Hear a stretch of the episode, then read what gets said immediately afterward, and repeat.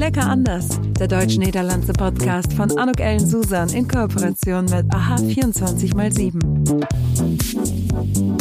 Herzlich willkommen. Und herzlich willkommen.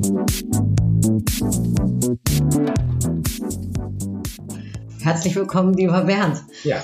Ich freue mich wahnsinnig, dass äh, wir zwei ein Gespräch haben werden in den nächsten paar Minuten. Bin ganz gespannt, denn wir kennen uns mittlerweile schon seit mehr als 18 Jahren. Ich sitze hier mit Bernd Stelter, für die das jetzt nicht sehen können, äh, was ich gerade hier sehe. Und Bernd ist nicht nur Comedian, äh, nicht nur ein toller Sänger, vor allem zur Karnevalszeit. Nein, er ist auch ein riesen Holland-Liebhaber. Ja. Und so, wie gesagt, haben wir uns kennengelernt. Ich habe nämlich irgendwo in der Zeitung gelesen, dass du sehr oft Ferien in Seeland machst. Mhm. Wie kam denn deine Liebe, deine, dein Interesse in Holland? Also ich habe als, äh, als, äh, als Kind immer mit meinen Eltern Urlaub gemacht, irgendwo in Deutschland, irgendwo an der Nordsee, Ostsee oder, irgendwas. Wir wohnten allerdings auch in Unna, ja, bei Dortmund. So, jetzt wohne ich nach dem Studium und als meine Kinder äh, äh, geboren wurden, in Bonn. Das ist eine andere Ecke. Und wenn man dann, ähm, wir haben am Anfang so Urlaub gemacht in Ferienhäusern. Mhm. Dänemark waren wir und so, oder in einem Hotel. Und irgendwann haben wir festgestellt, für die Kinder war das kein Urlaub. Dann haben wir mal meine Schwester in Dänemark, als wir in einem tollen Ferienhaus waren, war die auf einem Campingplatz. Und dann haben wir meine Schwester da besucht mit beiden Kindern und die Kinder waren völlig begeistert. Äh, Einmal die Stunde musste einer von uns beiden hinterherlaufen, aber auch nur, um nicht unpädagogisch zu wirken. Ansonsten konnte da gar nichts passieren. Und auf, dem, auf der Rückfahrt wurde uns klar, so, wir haben bisher was falsch gemacht. Wir müssen Campingurlaub machen. Das ist für die Kinder Urlaub. Denn was wir da gemacht haben in irgendwelchen schönen Ferienhäusern, da, da hatte niemand Urlaub. Weder wir noch die Kinder. Mhm. Äh, Und insofern echter Fehler gemacht. Und dann muss man das einsehen und ändern. So. Und dann haben wir uns, äh, wollten wir erstmal einen Wohnwagen mieten. Aber nun gab es nur die ganz kleinen zu vermieten damals. Und so genau kenne ich meine Frau. Wenn ich mit einer Knutschbude gekommen wäre, dann hätten wir nur einen Campingurlaub gemacht. Also haben wir dann auch gesagt, komm, ist egal, wir kaufen einen. Dann haben wir einen schönen Wohnwagen gekauft. Hatten natürlich keine Ahnung, wie das Ganze funktioniert. Mit meinen Eltern war ich immer im Zelt unterwegs. Einen schönen Wohnwagen gekauft und dann haben wir mit einem Zirkel Kreise um Bonn geschlagen. Weil das wussten wir mittlerweile. Wenn du kleine Kinder hast, Mhm. dann musst du die Fahrzeit minimieren. Ja, da haben wir geguckt, wie kommt man denn von hier aus, also Umkreis von Bonn, am schnellsten ans Meer?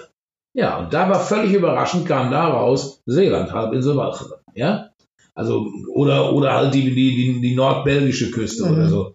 Aber da ist natürlich Seeland viel schöner.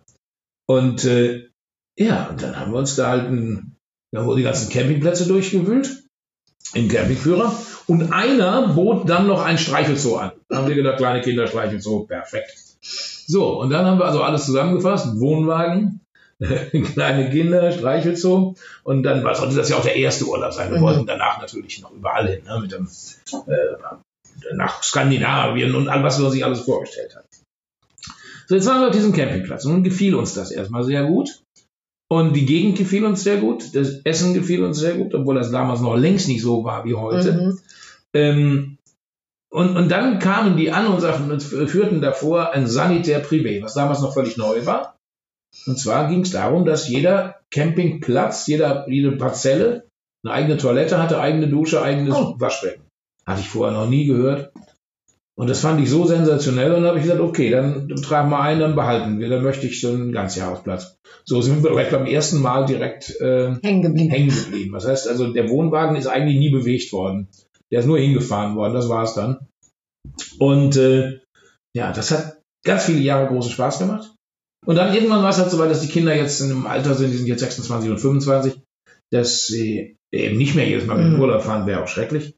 Und, äh, und dann haben wir uns halt umgeguckt, was wir, wie wir da unseren, äh, unsere Holland-Leidenschaft anderweitig unterbringen können. Und dann muss man sagen, diese Star-Caravans, diese Mobile Home, Mhm. das ist natürlich was ganz Tolles, weil es ein bisschen mehr, ein bisschen, also Etwas mehr. Seniorengerechter, ja. Mhm. Und also man hat ein richtiges, echtes Bett und man hat ein richtiges, echtes Bad und eine Zentralheizung. Das ist schon schön.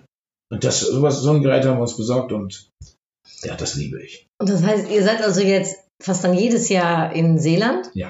Was gefällt dir so gut an, an Seeland? Was gefällt dir so gut an den Holländern?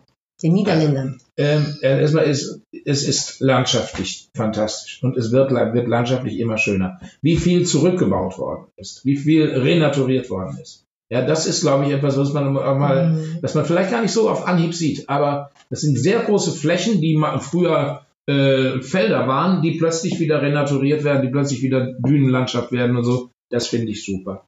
Das zweite ist, dass das Essen sich so verändert hat. Ja? Früher, ich habe in dem ersten Buch geschrieben, äh, man darf in Holland keinen Salat essen, weil man kann einen Salat nicht in der Fritteuse zubereiten. Und damals, damals war das so. Ich fand, alles, was da aus der Fritteuse kam, war super.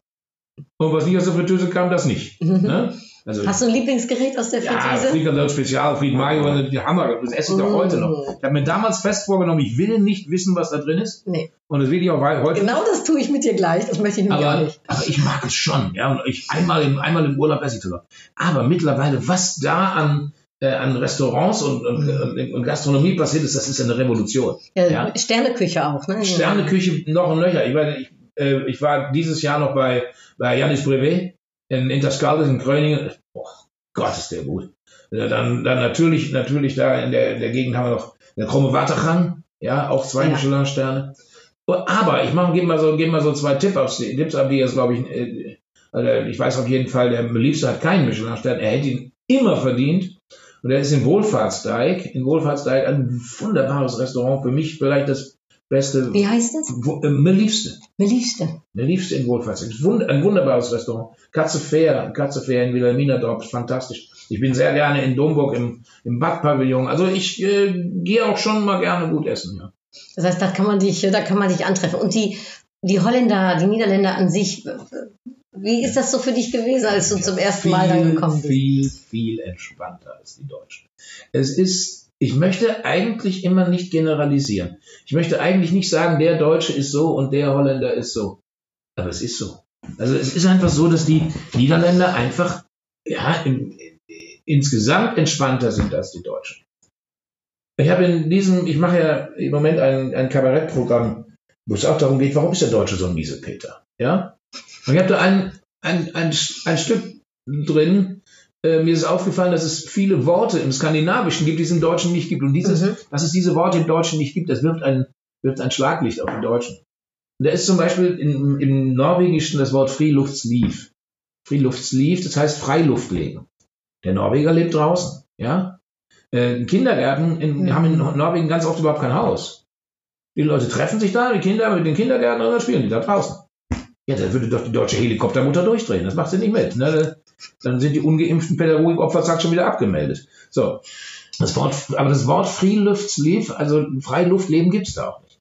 Das Wort Lorgum aus dem Schwedischen heißt so viel wie hm, genau das richtige Maß. Nicht zu viel, nicht zu wenig, aber auch nicht, nicht alles. So, oh, so knapp drei Viertel. Mhm.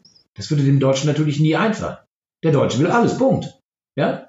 Ich sagte im Kabarett immer, und, und, und wenn wir nicht Fußballweltmeister werden, dann scheiden wir nicht knapp drei Viertel dösig gegen Brasilien aus, sondern wenn dann in der Vorrunde gegen Südkorea und Mexiko und dann noch als Gruppenletzter. So, entweder oder. Ja, Alles oder nichts. ja. Und das ist, ja, das ist keine, keine sehr positive Angelegenheit. Und das dritte ist halt, diese dritte Wort ist halt dieses, äh, diese- dieses Hügel. Ja, Hügel. Hügel. Das ist dänisch, ne? Hügel und hügelig. Und das ist, äh, die, die Dänen, die treffen sich gerne nach der Arbeit mit Kollegen und Freunden und Verwandten und sitzen die zusammen und dann essen die ein Stückchen Kuchen und kochen Tee. Der Deutsche sitzt alleine vorm Computer. Ist das so ein bisschen wie wir Holländer borreln? Aber äh, bei uns Ja, ist das ja. ja. nicht Kuchen und Tee, sondern eher mit Bier. Aber Ja, ja was ich, ich finde auch Holland eine Terrasse machen, ja. Terrasse, wunderbar, das ist ein dieses Wort, ne? Terrasse. Und äh, ja, und das fehlt dem Deutschen. Der Deutsche Mhm. ist ein Eigenbrötler und der Eigenbrödelt, der wird auch miesepetrisch, da bin ich ziemlich sicher. Und das, mer das merke ich halt ganz deutlich, dass das in, in Holland anders ist. Mhm. Die Häuser sind kleiner, die Häuser sind kleiner, die Häuser haben keine Keller, da kann man sich nicht so vergraben, wie die Deutschen das tun. Und wenn du dann auf dem Campingplatz bist, triffst du dann da mehr Deutsche oder mehr Niederländer?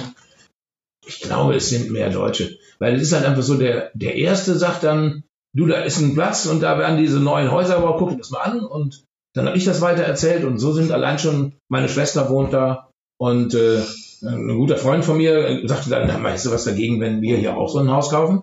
Da habe ich gesagt, nein, hättest du was dagegen, wenn ich will das direkt neben euers bauen? Wie cool ist das denn? Irgendwer, irgendwer wird da sowieso ein Haus hinbauen und dann lieber einen, den ich kenne. Ne? Ja, klar. Und äh, ja, insofern haben wir da mittlerweile äh, wir haben eine WhatsApp-Gruppe, die heißt NL Confidential. Und, äh, und das ist immer ganz praktisch. Da kann man mal hinschreiben, wir fahren am Wochenende rüber, ist jemand da und irgendwer ist immer da und der kann schon mal die Heizung anmachen. Ja, das ist super praktisch, sich seine eigene Community sozusagen ja, aufzubauen. Aber, aber ich kenne auch, ich kenne auch sehr viele Niederländer da. Das ist, äh, das ist eine, ein sehr angenehme, sehr angenehmes Leben. Ich finde, ich finde, die Landschaft ist niedriger. Ich finde, die Häuser sind nicht so hoch. Ich, ich habe eben mal gesagt, Nordbelgien ist nicht so viel. Mhm. Wenn man da nach, äh, nach, nach Knocke oder so fährt, was da für riesige Klötze stehen und das mal vergleicht mit Walcheren, mhm. Wie klein, mhm. und dann gibt's in, in, in Flissingen stehen ein, zwei, klein, drei Hochhäuser, die stören mich schon. Ja? Dann denke ich schon, hoch, wie hoch. Ja normalerweise überall diese kleinen Häuser. Und, auch, Schön. und die kleinen Gärten, ist alles ein bisschen kleiner. Ja. Ich bin ja auch klein, ich mag das gerne. Du weißt, dass die Holländer eigentlich das zweitgrößte Volk sind, ne? nach ja, Schweden. Also, ja. Nee, die Holländer sind im Moment aktuell die, die größten. Sogar die größten. Ja. Da mache ich dann eine äh, Ausnahme. Ja. Du, äh, Bernd, dit is ook een Duits-Nederlandse podcast. Ja. Spreek je eigenlijk Nederlands? Een beetje. Ik heb, uh, ik heb Nederlands geleerd met, met Babbel in, in, in, op de oh, mobile. Ja, ja um, het is uh, genoeg om met, met, uh, met de, de mensen te praten. ik, ik versta veel. ik kan niet, niet alles zeggen. Ik vind, dat je, ik vind dat je dat heel goed doet. Ik vind dat je het heel goed doet. Äh, ich spreche ein bisschen Spanisch, ich nenne es immer Survival-Spanisch. Ja. Aber das hört sich nach mehr nach als Survival. Das, das Traurige ist natürlich, wenn ich in einem Restaurant bin und sage äh, ich, ich habe ein, äh, eine Tafel reserviert und dann sagte, das weiß ich ja später. Ähm, ich, ich, hallo, ich möchte gerne Niederländisch sprechen, gib mir doch zumindest die Chance. Ich weiß, dass ihr alle gut Deutsch sprecht. Ne? Andererseits, ich hatte also letztens brauchte ich eine, ich hatte eine Meniskusoperation und brauchte einen Physio und habe mir dann da einen, Physio in, in, in, in Seroskerpe gesucht. War auch klasse, der Mann. Und dann haben wir beide uns da so ein bisschen unterhalten, er normal niederländisch und ich so ein bisschen Radebrechen. Und dann war eine alte Dame da und die sagte, was ist das Glück, das Hühnerlands und das finde ich, das finde ich so schön, oh, weil schön. ich finde, es muss ja sagen, das ist ja nun auch eine kleine arrogante Haltung, wenn man sagt, ja, die sprechen ja alle Deutsch, warum soll ich Niederländisch sprechen? Ne? Und ich möchte gerade, wenn ich da so viel bin und ich möchte in Zukunft ja noch mehr da sein, dann möchte ich auch äh, ja, mich, mich mit Niederländisch unterhalten können. Und wenn das dann nicht, nicht, nicht ganz richtig ist, ja nun, dann haben sie Pech gehabt. Also perfekt lernen werde ich es nicht mehr, aber ich glaube, dass sich jeder total freut. Das gilt für beide Seiten. Wenn der Niederländer versucht, Deutsch zu reden, das ist ja auch nicht immer äh, perfekt. Ich meine, du kennst es ja von ein paar deiner Kollegen. Ja, ist ne? lustig, ja, ja. Äh, du kannst das Rudi Carell ja, äh, Deutsch ja sehr gut, oder? Hey. Rudi war natürlich, Rudi war natürlich äh, der Musterholländer. Ich bin ziemlich sicher, er war so lange in Deutschland. Ja. Ich, ich, der wollte nicht besser lernen. Mhm. Also er konnte es auch nicht. Also es ist nicht so, dass der hätte nicht auf ähm, der, der, der, der heißt ja Philipp Simon, der ist ja mhm. von, von einem holländischen Dialekt von einem auf den nächsten Tag über, übergewechselt in Hochdeutsch. Das hätte Rudi nicht gekonnt. Mhm. Er hatte seinen, seinen, ein bisschen Dialekt, ne? aber, äh, aber er, ich glaube, er wollte auch so ein bisschen wollte davon auch behalten. Das war schon. Das ist nämlich super äh, charmant, ne, wenn man so einen, wenn man so einen Akzent ja. hat. Ich hätte ihn ja gerne, aber äh, Du hast viel mit Niederländern auch doch zusammengearbeitet im Fernsehen, oder? Also ich weiß nicht, ob du mit Mareike Amado und Linda. Ja, natürlich, mit Mareike Amado, mit, äh, mit Silvi Mais, weiß ich nicht. Ja, nee, nee, eher nicht. Aber ich hatte natürlich, bin, ich bin äh, Pate in der Hermann von Feen Stiftung, das mit Hermann von Feen habe ich auch was zu tun und, äh, und Rudi war natürlich, Rudi war mein Mentor. Ja. Was macht es Spaß? Rudi hat, was, Rudi was ist anders, um mit Niederländern zusammenzuarbeiten? Ja, Rudi war, äh, Rudi, Rudi war ein, die, der Mensch war eine Show. Der hat ihm drei, hat ihn 3 zu 4 gedacht. 9 zu 16 kam er später. Rudi hat noch in 3 zu 4 gedacht. Und, und er hat immer das Bild vor sich gesehen. Und er war natürlich, der hatte auch, der hatte das Thema Show mit Löffeln gegessen. Rudi hat zu mir gesagt, wenn du den Leuten einen schönen Abend machen willst, dann bringen die zum Lachen. Und wenn du ihnen einen tollen Abend machen willst, dann bringen die zum Lachen und zum Weinen. Auf die Idee würde ein Deutscher wahrscheinlich eher nicht kommen. Das war Rudis Gedanke von Show. Ja, deswegen hat er seine Rudi-Gramme gemacht, deswegen hat er der Oma ihren Sohn nach Hause geschickt und so weiter. Und das hat er toll hingekriegt und das, äh, und das Interessanteste war, ähm, er hat mich nie gelobt. Nie. Nie. Ach.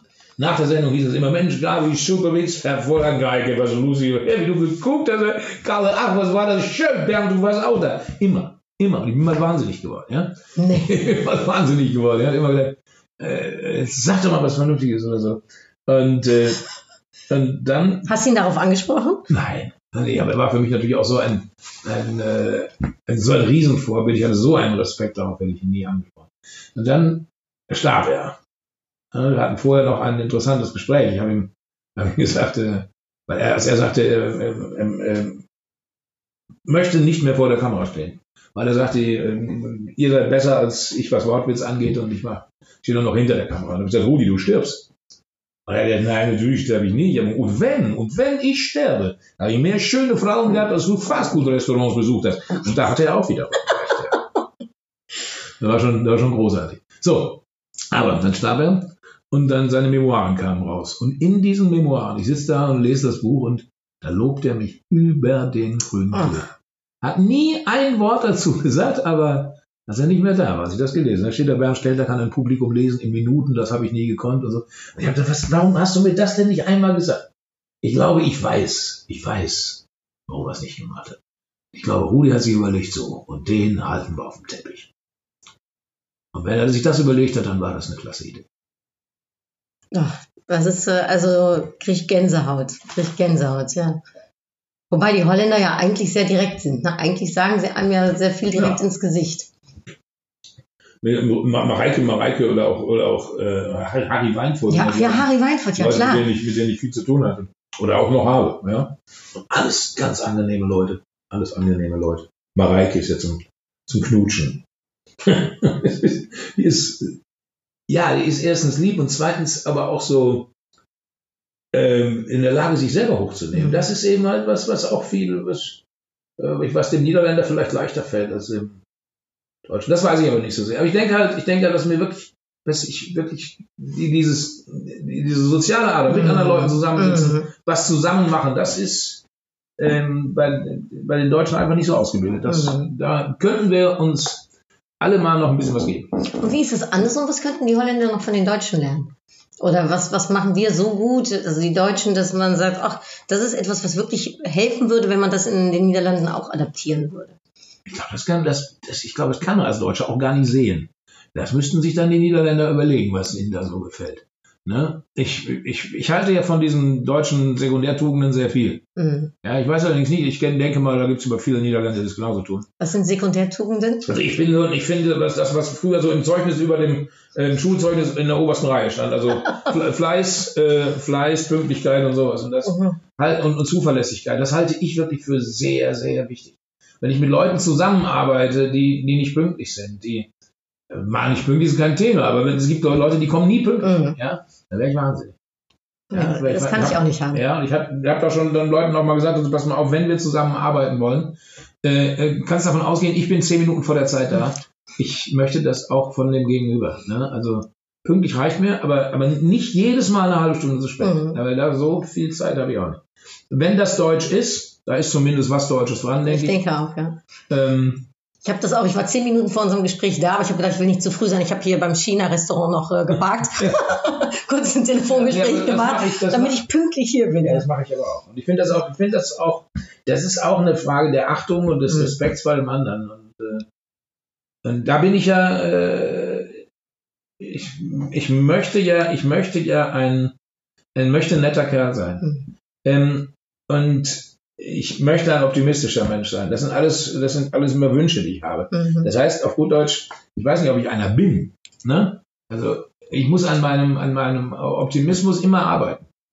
Ich muss da immer was für tun. Und ich glaube, ich, man muss auch was dafür tun, ein netter Kerl zu sein. Ja.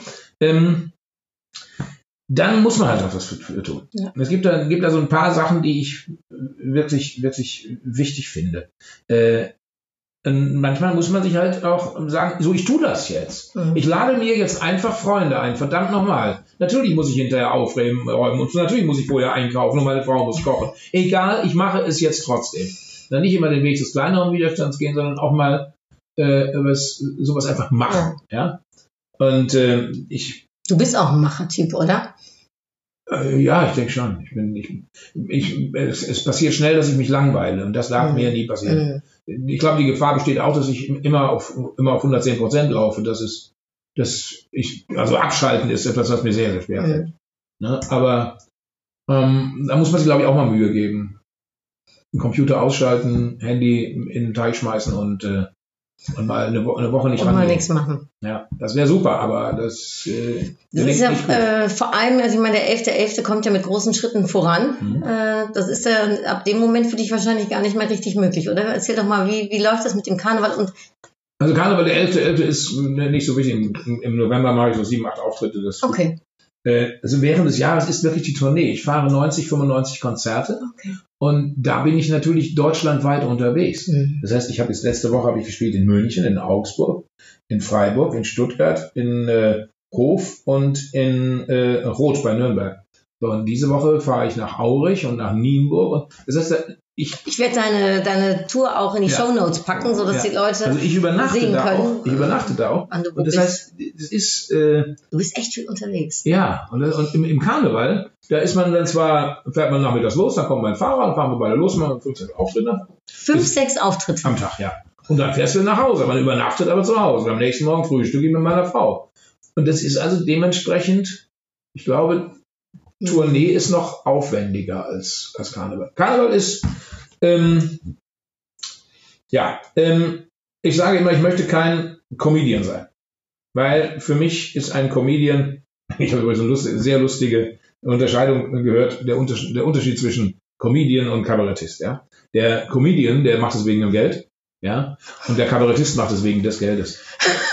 Ja, Finde ich sehr, sehr passend.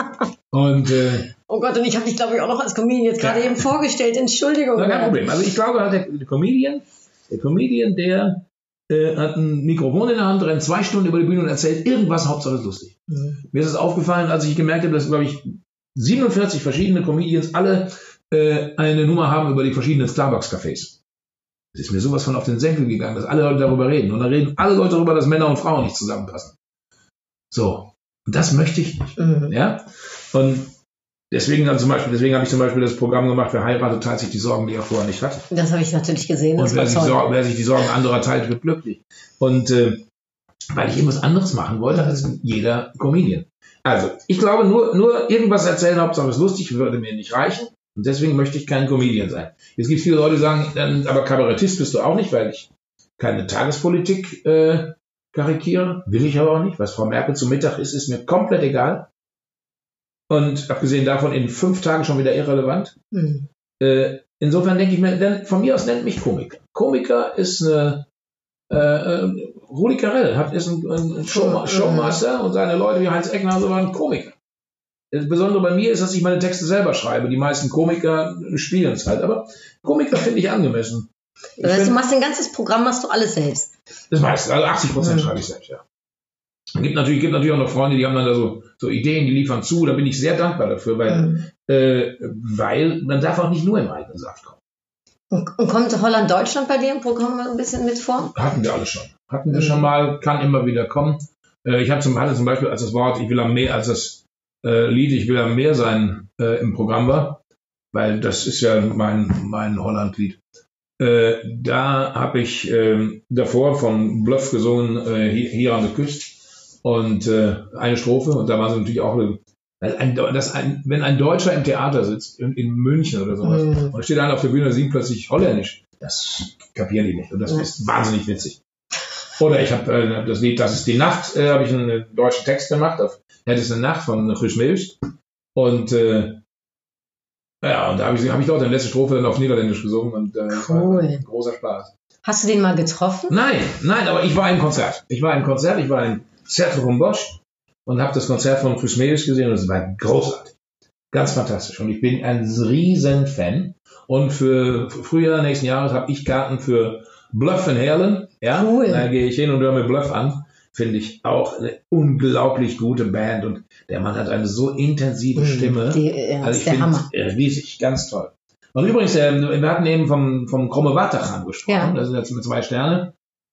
Koch da, dieser Zwei-Sterne-Koch hat zusammen mit dem Sänger von Bluff in Mittelburg eine Imbissbude aufgemacht. Nee. Ja. Und da isst man aus Papptellern, ja, isst man aus Papptellern, die schmeckt sensationell. Teuerste Gericht kostet 12,50 Euro. Und wenn man dem Mann am Tresen sagt, ich hätte gerne ein Bier, sagt er, ja, drüben im Schrank, nimm dir eins raus. Es ist der Hammer. Das Ganze heißt and Seal.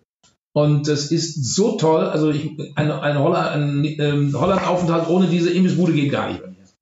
Da muss ich hin. Das äh, hört sich wahnsinnig. Ich habe es Ja. noch nicht gewusst. Ich fahre aber im äh, nächsten Monat nach Seeland. Da werde ich das äh, ein Das ist Besuch auf jeden Fall abstatten. ja. Ist auch bezahlbar. das bezahlbar. ist super. Aber total lecker und vor allen Dingen, vor allen Dingen in so einer Pappschachtel. Das ist so, ja, das ist eine gute Idee einfach. Coole Idee. Ja. Ja, äh, die Holländer sind Handelsmenschen, oder? Auch, oder? Kommt das nicht auch so ein bisschen daher? ja, ja. Das ist, äh, na, sie Immer haben, gute Ideen. haben eine Idee und dann sagen die auch, okay, dann fangen wir jetzt an. Ne? Ja. Setzen es um. Ja. Du hast andere noch ganz tolle Ideen und da möchte ich jetzt ganz gerne auch nochmal drauf zurückkommen, denn ähm, du schreibst Holland-Krimis. Ja, ja. Und äh, das äh, dritte ist in äh, Wording gerade, also im Prozess, aber du hast schon zwei sehr erfolgreiche Holland-Krimis rausgebracht. Kannst du ein bisschen was darüber erzählen? Ja, mein erstes Buch über, mein erstes Buch überhaupt war ja die Geschichte, wie wir zum Camping gekommen sind. Ich habe ja eben so in, in Ansätzen erzählt. Mit den kleinen Kindern musste man Campingurlaub machen und dann, und dann kam halt diese, dieser Campingplatz raus. Und das ist das erste Buch gewesen. Dieses erste Buch hieß äh, Nie wieder Ferienhaus. Und das war so ein kleiner Ach genau, das war der Grund, warum ich kleiner damals. Familienroman. Genau. Ne? So. Und da war mir klar, das haben sich so viele Leute gekauft. Und das ist so ein, so ein, auch so ein, so ein kleines Must-Have für Holland-Camper. Das muss Ja. man mal gelesen haben.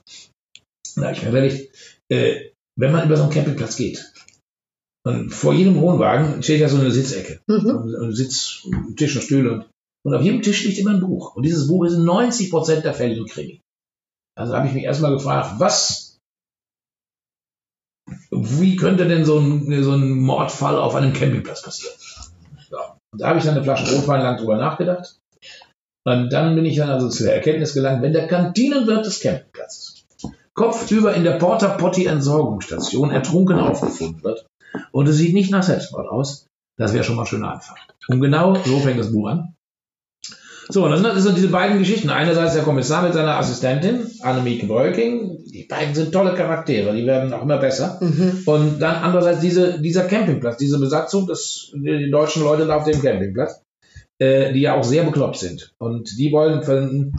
Und, und diese die Konstellation, die hat das Buch ausgemacht. So, und dann sagten alle, ja, nächste, nächste Fall, nächste Fall, nächste Fall. Sag mal Frage- ganz kurz, wie hieß das Buch? das Damit, erste Buch äh, war Der Tod hat eine Anhängerkupplung. Ja, weil fand ich nämlich schon Ja. alleine so genial, den Titel, ja. Und dann, aber der, der zweite Fall, das Problem, Problem war, kann ich schon wieder am Campingplatz spielen. Ja, ja. Also wie kriege ich diese fünf Camper mit in die Handlung? Ja? Und das ist jetzt das größte Problem. Und das hat dann gut funktioniert.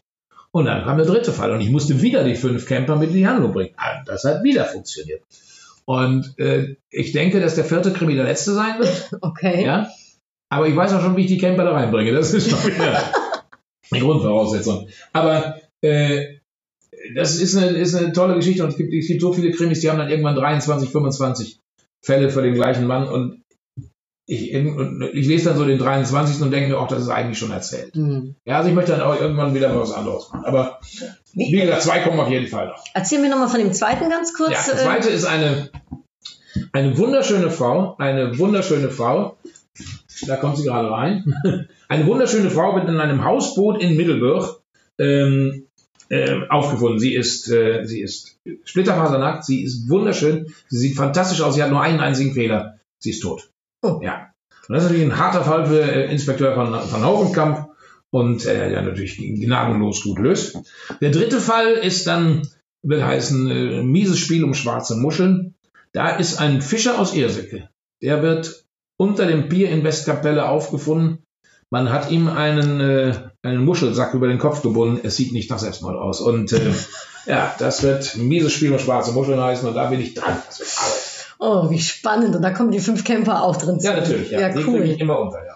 Und du bist letztens auch einen ganzen Tag äh, in, äh, auf Field Research in Seeland gewesen und hast dir das mit den Muscheln auch alles vor Ort richtig angeschaut, Ja, ja. oder? Ich, bin- ich habe da, ich hab da äh, gute Leute ähm, von, aus, dem, aus Erseke, die mir das alles irgendwie gezeigt haben. Ich bin aber auf dem Schiff unterwegs gewesen, auf dem Muschelkutter unterwegs gewesen und äh, das, da habe ich schon ganz viel erfahren. Und vor allem, die sind ja auch, die sind ja auch cool drauf, die Jungs. Der, der Auktionator von, von Erseke, ja. Ja. der ist also einer der wichtigsten Menschen überhaupt, der die, die Muschelauktion macht.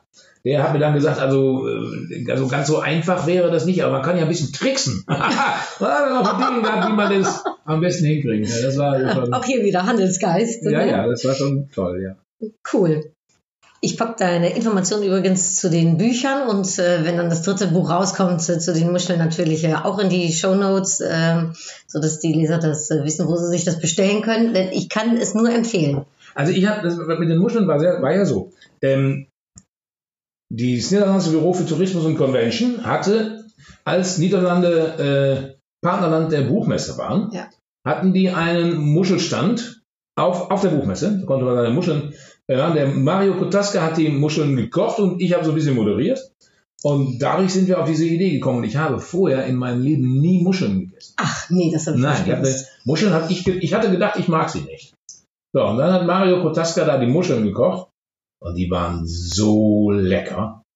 Und seitdem bin ich ein Muschelfreak. Ja, und seitdem ähm, hänge ich sozusagen ja hänge ich an der Nadel. Und, wir haben auch selber immer wieder äh, noch neue Rezepte. Also wir haben zum Beispiel ein, eine Geschichte, die, die, die machen wir auf dem Grill. Ja, auf, auf einem Grill, da ist ein Dutch Oven mit dabei. Ach, Ja, Dutch Oven ist so eine, ein gusseiserner Topf.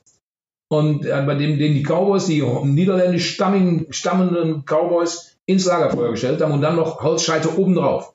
Ja, dass er auch von oben äh, Hitze kriegte. Das war der Dutch Oven. Und den haben wir für den Grill. So, und da wird also ein, ein Sud angesetzt äh, aus ähm, Currypaste mhm. und Kokosmilch und, Mm. äh, und, und wunderbaren Zutaten. Und der wird erstmal so leicht aufgeköchelt. Und wenn der fertig ist, Deckel vom Grill auf, Deckel vom Dutch Oven auf, Muscheln rein, Deckel vom Dutch Oven zu, Deckel vom Grill zu. Vier Minuten. Dann nimmt man diesen kompletten Dutch Oven mit allem drum und dran, stellt ihn auf den Tisch, ja, Korkplatte unten drunter und dann äh, Deckel runter und dann dieser Duft, der da rauskommt, das ist so atemberaubend. Und ist halt, wenn man alle, wenn alle schon am Tisch sitzen und dann kommt dann dieser große Topf mit Muscheln, das ist eine, auch eine wunderbare, Hört sich herrlich an. ja, und es passt schon, wenn das alle zusammen dann da rausgreifen, das finde ich, Das ist gesellig, oder? Das ist Ja, so richtig das. Thema Geselligkeit. ja, das ist Terrasse machen, ja. Diese Dutch Oven, ist das, äh, muss ich mir das so vorstellen wie so ein, ein Keramik? Äh, Ja, ein Gusseisern, gusseiserner Gusseisen. Ofen mit, mit, mit so einem Deckel drauf. Fantastisch. Und dann gibt's eine, ich habe letztens habe ich, letztens habe ich, äh, das war auch spannend, hab ich in, bei, bei, bei Spanier habe ich Miesmuscheln gegessen mit Chorizo. Hätte ich mir auch nie vorstellen können, dass das geht. Ja, Ja, da kann ich mich erinnern, da hatte der Mario Gutaska auch ein Gericht zu mit, den, äh, mit der Chorizo-Wurst. ja. Also das war, das war toll. Und bei dem Mario Kotaska hatte ja auch diese mit dem mit Spinat. Ja, das Spinat, das war unglaublich. Also es war wirklich. Mittlerweile bin ich also ein ganz, ganz großer Muschelfan, vor allen Dingen, wenn man in Irseke mal isst. Die haben also wirklich, die haben wirklich in Irseke unglaublich tolle und fantastische Restaurants und ich muss die für mein Buch ja samt und sonders recherchieren. Also ich muss da überall hin, ich muss jedes Du hast es echt schwer, ne? Ja, es ist hart. Es ist hart.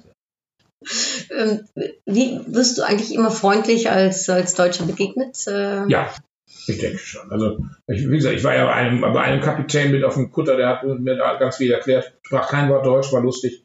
Äh, dann Pim von Engelenburg, weil der allein schon, allein schon der Name ist ja Programm. Und er hat mir auch, auch alles über, über, über die Muschelfischerei und über Irsike und sowas Mhm. erklärt. Also, das, das, das machen die auch gerne. Ich glaube, das liegt ja auch daran, dass sie sind ja auch ein bisschen stolz drauf. Ne? ja, klar. Das ist, äh, sind schon stolz auf ihre Muschel und das können sie auch sein. Absolut. Also äh, ich sag mal, gerade für die Region ist das natürlich äh, ist das, das, das Highlight, äh, was, Ja. was Essen betrifft. Vom Essen vielleicht kurz zum Sport, weil ich weiß nicht, Mhm. ist, äh, ob das ein Thema ist, was dich anspricht, aber wenn Fußball läuft, Holland gegen Deutschland, Das äh, schaust du auch. ja, Äh, natürlich, am liebsten in der Kantine.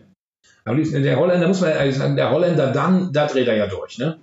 Also ich finde, also als die Holländer letztes Mal sich nicht für die Fußball-WM qualifiziert hatten, und wir haben ja hinterher bei der WM gesehen, Deutschland hätte sich besser auch nicht qualifiziert, aber als die Holländer sich nicht qualifiziert, was ist da eigentlich, das muss ja, was, was ist da an Wirtschaftskraft verloren Mhm. gegangen? Alleine durch die orangene Farbe, die man sonst hätte verkau verkaufen können, wenn die ganzen Städte wieder orange angestrichen worden sind. Straßen werden orange angestrichen. Was die an völlig bekloppten Sachen am Körper tragen, ja? Äh, Aufblasbare Hände in orange. Warum man die braucht, weiß ich nicht. Also ich glaube, die Deutschen sind schon sehr bekloppt, wenn es um Fußball geht, aber der Holländer als solcher ist da nun wirklich nicht zu schlagen.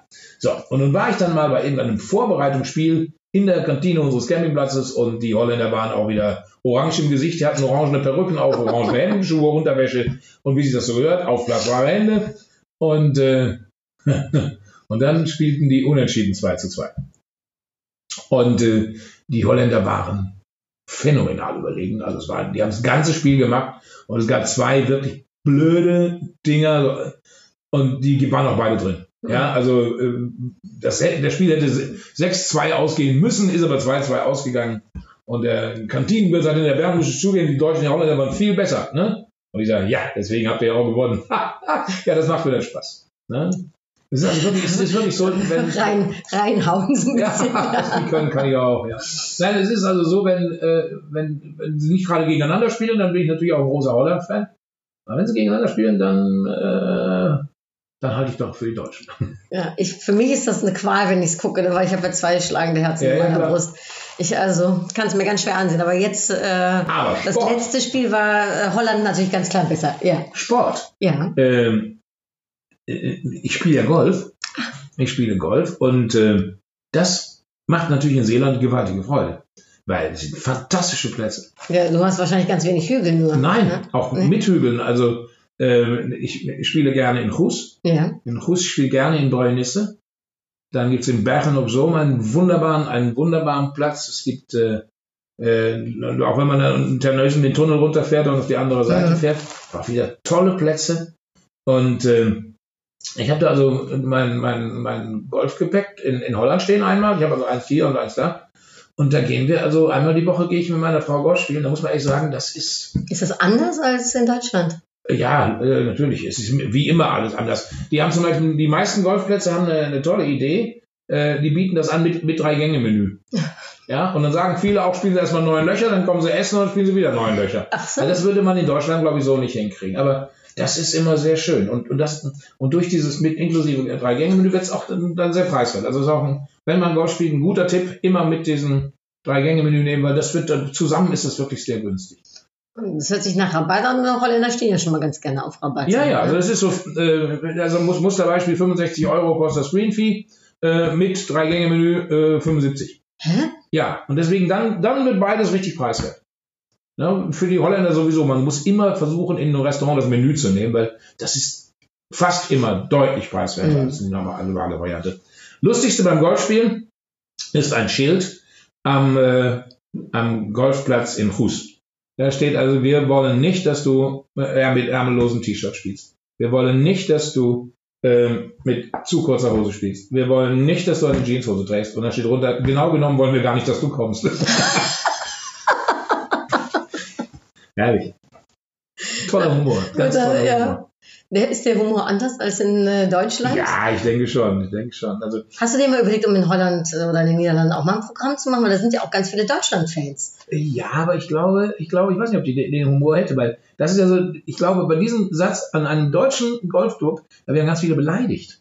Die würden sich das wieder anziehen und der Holländer lacht. Das ist sehr, sehr schön. Ich finde das schon sehr gut, aber deswegen weiß ich gar nicht, ob ich da auf meinen Humor so verstanden würde. Weiß ich nicht. Könnte, muss man mal ausprobieren, glaube ich.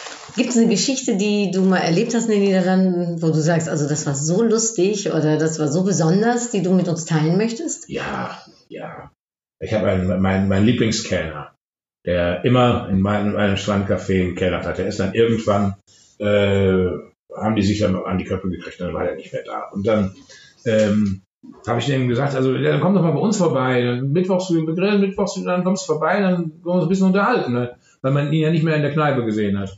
Ja, und dann hat er wunderbar, dann kommt er. Und dann, wie das so in, den Niederlanden ist, dann kam er mit seinem Fiets äh, vorgefahren und hat dann mit uns zusammengesessen und ich hatte eine Flasche Wein aufgemacht und er sagte, er trinkt jetzt keinen Alkohol mehr, weil er hat eine Muslime als neue Freundin und die möchte das nicht und deswegen trinkt er keinen Alkohol. Und da habe ich gesagt, gut, das ist eine, und das ist deine Entscheidung, das ist prima und ich hoffe, du hast nichts dagegen, dass ich ein Glas Wein trinke. Sagte, ach, komm, eins, eins, eins kann ich auch trinken. Und er hat dann noch, noch, noch eins, aber nur eins, weil er hatte eine neue Freundin und dann vielleicht noch eins und wir haben hinterher kaum, kaum mehr aufs Dach bekommen. Das war wirklich schön. Also, ich glaube, sein Versuch, ohne Alkohol auszukommen, hat an dem Tag nicht gut funktioniert. Das war sehr lustig. Ja, äh, das ist aber dann auch ze- kennzeichnet die Geselligkeit. äh, Ja, aber also das war sehr Dass wenn man zusammen ist, dass Das man dann äh, auch gerne bereut. Ähm, Gibt es jetzt noch irgendwas, was ich dich zum Thema Deutsch-Niederlande nicht gefragt habe, wovon du sagst, das muss ich aber jetzt echt noch erzählen? Ja, äh, Fahrradfahren haben wir noch nicht drüber gesprochen. Ja, ne? Weil ist es das, dem ja, Fahrradfahren? Fahrradfahren ist natürlich toll, weil ähm, dadurch, dass der Deich die höchste Erhebung ist und ich den schaffe, Dadurch ist es natürlich Fahrradfahren in Holland natürlich der Hammer. Das Einzige, was dagegen spricht, ist dieses Windphänomen. Also ich weiß nicht, ob das in ganz Holland so ist, aber in ganz Niederlanden so ist, aber zumindest auf Walcheren ist es so, dass der Wind immer dann dreht, wenn ich im Restaurant bin. Ja? Das heißt, ich fahre hin mit Gegenwind und dann dreht, wenn ich da bin, der Wind und ich fahre mit Gegenwind zurück. Das ist immer so, das ist ein Naturgesetz. So, und jetzt im wunderbaren Alter von 58 Jahren habe ich gesagt, so, und jetzt schneiden wir dem Wind ein Schnippchen. Und dann habe ich mir ein E-Bike besorgt. Bin also jetzt mit einem schönen niederländischen E-Bike unterwegs und habe das schöne alte Hollandrad, was ich gerade hatte, äh, mir hier hingestellt. Mit dem Ergebnis, ich habe keinen Bock auf dieses Fahrrad hier. Ich will auch ein E-Bike wie in Holland, will ich auch hier haben. Da gewöhnt und man sich dran, ne? Das ist also eine fantastische Mega. Geschichte. Ja eine fantastische Ich, ich habe äh, ich hab gesagt, wir brauchen einfach dieses Ding, weil wir haben uns dabei ertappt, dass wir öfter mal gesagt haben, ach komm, da unten ist noch, da oben ist eine, eine dunkle Wolke und das sind zehn Kilometer, aber wir leben neben den Wagen. Ja? Und seitdem wir die E-Bikes haben, nein, man fährt wieder. Mhm. Weil wenn es Gegenwind ist, egal, schaltet es halt einen Gang höher. Ne? Ja, ja, eben. Und, und trotzdem bewegt man sich. Also das war eine, eine tolle Entscheidung und äh, du musst, musst ja sehen, dieses Radwegenetz, was es äh, ja. in Seeland gibt, das gibt es ja nirgends sonst. Ja?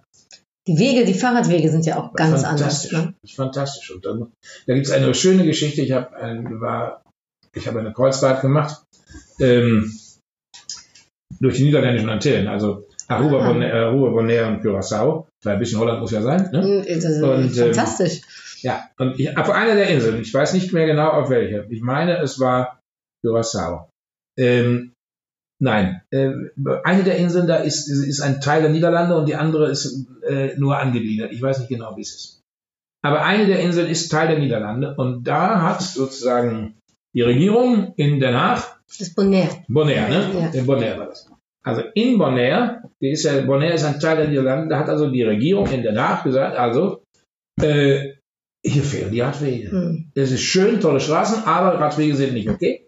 Und dann haben die eine die Straße gebaut, einmal quer und längs durch die ganze Insel. Nee. Wunderbare zweispurige Straße für alle Autos und daneben perfekte Radwege. Und auf Bonaire fährt niemand Fahrrad. Niemand. Das, das heißt, das sind Radwege und da fährt keiner. Aber wir sind in Holland. Das ist. und wenn man wollen würde, könnte man es. Ja. Aber da lieber das Cabriolet. Und dann finde ich, ich finde auch diesen, diesen Slang sehr schön auf Bonaire. Äh, die sprechen ja auch ein Mittelding mhm. zwischen Niederländisch und. Äh, also zum Beispiel Willkommen heißt bei denen Bombini. Bombini finde ich so schön. Ich habe in, in, ich hab in, äh, in Seeland in unserer Häuschen so ein kleines Schild hängen, Bombini. Weiß niemand, was heißt, aber Süß. toll. Ja, die, äh, da kann man mal ausweichen in die etwas wärmeren Gefilde, ja. äh, die Niederlande. Hat da viel zu bieten. Siehst du noch andere Sachen von äh, Holland eigentlich? Also reist ihr auch neben Seeland noch in andere Regionen? Also wir, wir, wir machen ja auch mit unsere Ausflüge gehen ja auch ein bisschen weiter. Also wir sind ja zum Beispiel, es gab äh, in, in Den Haag ein, äh, ein, ein, ein chinesisches Restaurant mit einem Michelin-Stern.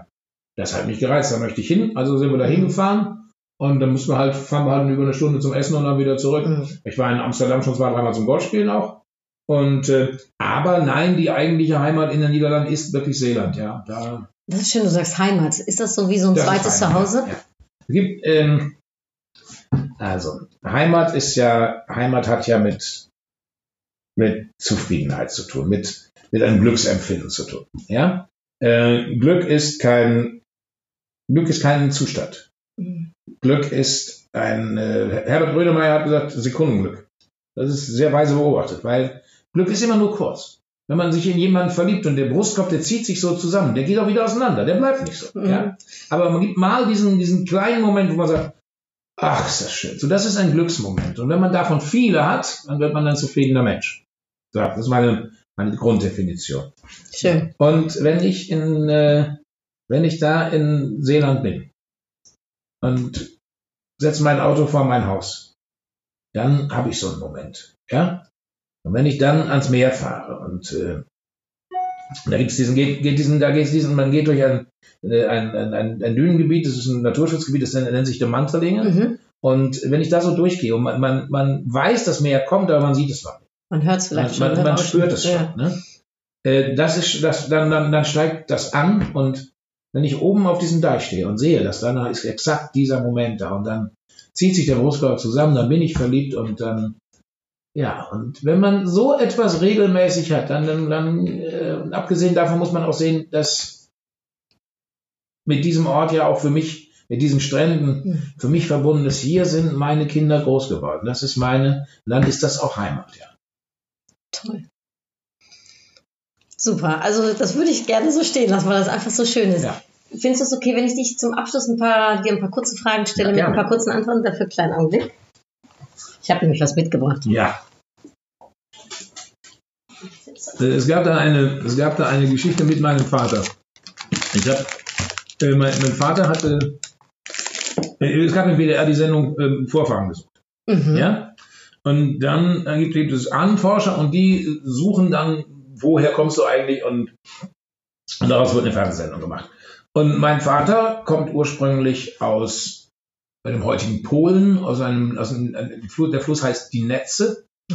Und, äh, und der, der, der erste Vorfahr, den wir da haben, der wurde 1728 erstmalig erwähnt. Der Mann hieß Michael Stelter und äh, als Beruf war er Holländer. Ach nee. Ja.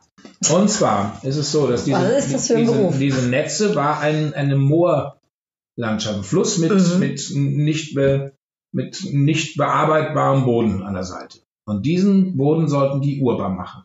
Und die Leute, die wässrigen, wo die Moorlandschaften urbar machten, die also Wasser rausziehen konnten, poldern konnten, die wurden dementsprechend als Holländer bezeichnet. Lustig. Klasse, ne? So. Jetzt bin ich mit meinem Vater dann äh, 2010 äh, mit dem WDR, mit dem Ahnenforscher des WDR nach äh, in die Nähe von Posen gefahren. Mhm. Und äh, wir waren dann da auch an der Stelle, wo früher das Haus gestanden hat, wo mein Großvater seinen Hof hatte. Und äh, das Einzige, was da noch stand, war ein Birnbaum. Ja, ein Birnbaum, das war's. Und dann standen wir dahinter an diesem Fluss, an dieser Netze, und dann habe ich gesagt, oh, wie ist das, wenn man in der Heimat ist? Und da hat mein Vater gesagt, das ist doch keine Heimat. Und da habe ich gesagt, wieso nicht? Und er sagte, das ist die, da habe ich meine, ich habe hier meine Kindheit. Aber das, wo ich wirklich nachgedacht habe, wo ich gelebt habe, wo ich meine Frau gefunden habe, meine Kinder groß geworden sind, das ist die Heimat.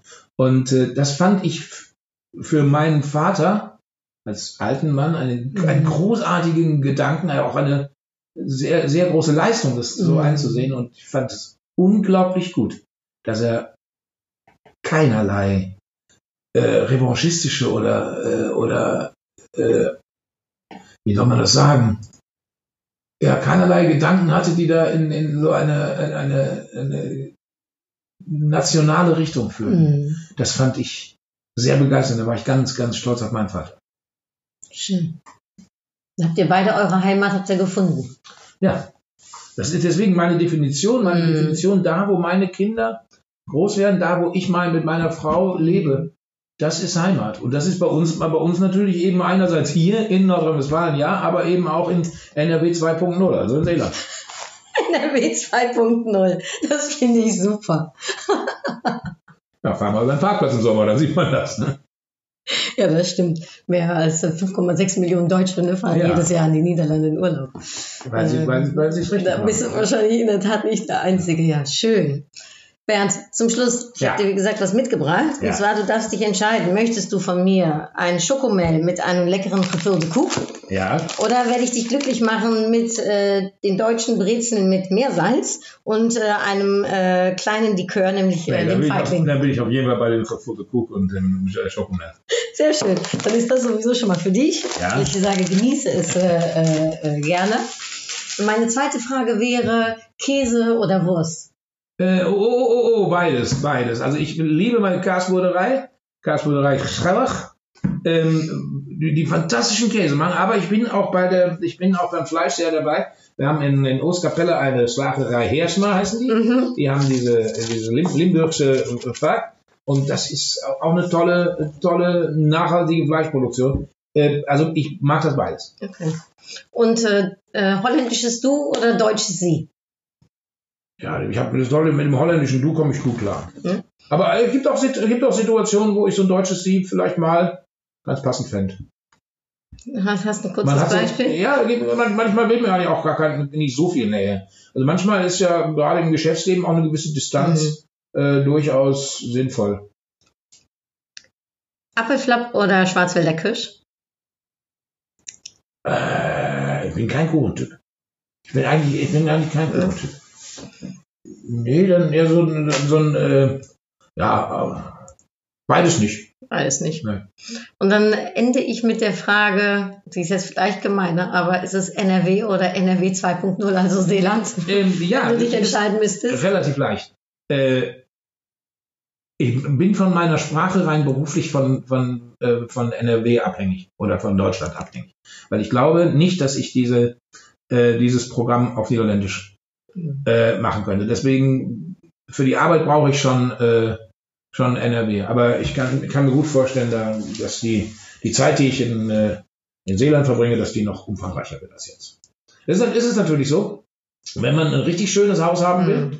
dann muss man auch nachweisen, dass man mehr als die Hälfte des Jahres da wohnt, was ich sehr richtig finde. Mhm. Weil es wäre ein großer Fehler, wenn man da Innenstädte veröden lassen würde, Mhm. nur weil da doofe Deutsche, die sich das leisten können, halt da vier Wochen Urlaub machen und sonst ein Haus Mhm. leer stehen lassen. Kriegt Also, man so einen äh, Sylt-Effekt. ja, ne? also das finde ich schon sehr, sehr richtig, aber ich hätte natürlich gerne. Bei manchen fantastischen Häusern in Middelburg oder in Fähre, da steht Rante Coop. Da würde ich jetzt gerne mal zum Notar gehen und eins haben, aber äh, das, das ist immer in den Bereichen, äh, wo man als sollte das nicht darf, wenn Ja. man nicht, zu, nicht, nicht sicher ist, dass man 185 Tage da wohnt. Aber ich bin ja auch erst 58. Vielleicht sehe ich das mit 65 anders und sage, ich kann Kommt vielleicht mehr als die Hälfte der Zeit wohnen. Ja. Ich danke dir ganz herzlich für die Zeit, die du jetzt für mich genommen hast, Ja, für unseren neuen Podcast, äh, der äh, jetzt äh, der startet und ähm, du zu den ersten dreien dazu gehörst, die dann dabei sind. Darum vielen, vielen lieben Dank dafür. gerne. Ganz viel Erfolg bei deinem dritten Holland-Krimi. Ich freue mich schon wahnsinnig, wenn ich es in den Händen halten darf. Ich hoffe nächstes Jahr. Und ähm, alles Gute. Wann geht's das nächste Mal nach Holland? Ab, dem, ab, Mitte, ab Mitte Oktober bin ich wieder zweimal da. Äh, Anfang bis Ende November, Anfang, Ende Oktober, Anfang November bin ich da. Und dann natürlich bin ich bin immer, immer Silvester. Ach so, Das neue Jahr beginnt immer an der Nordsee. Dann wünsche ich dir, das dauert noch ein bisschen, aber trotzdem eine, äh, einen, einen schönen Silvesternacht dort. Ich äh, danke dir und äh, freue mich äh, auf alles, was ich noch hören, sehen und lesen werde. Und auf die nächste Tour äh, werde ich dich natürlich besuchen. Prima, danke. So, Dann tschüss für euch. Und das war's, genau. ja. Das war's. Tschüss. Entotrau. Lecker anders. Der deutsch-niederlandse Podcast von Anuk Ellen Susan in Kooperation mit AH24x7.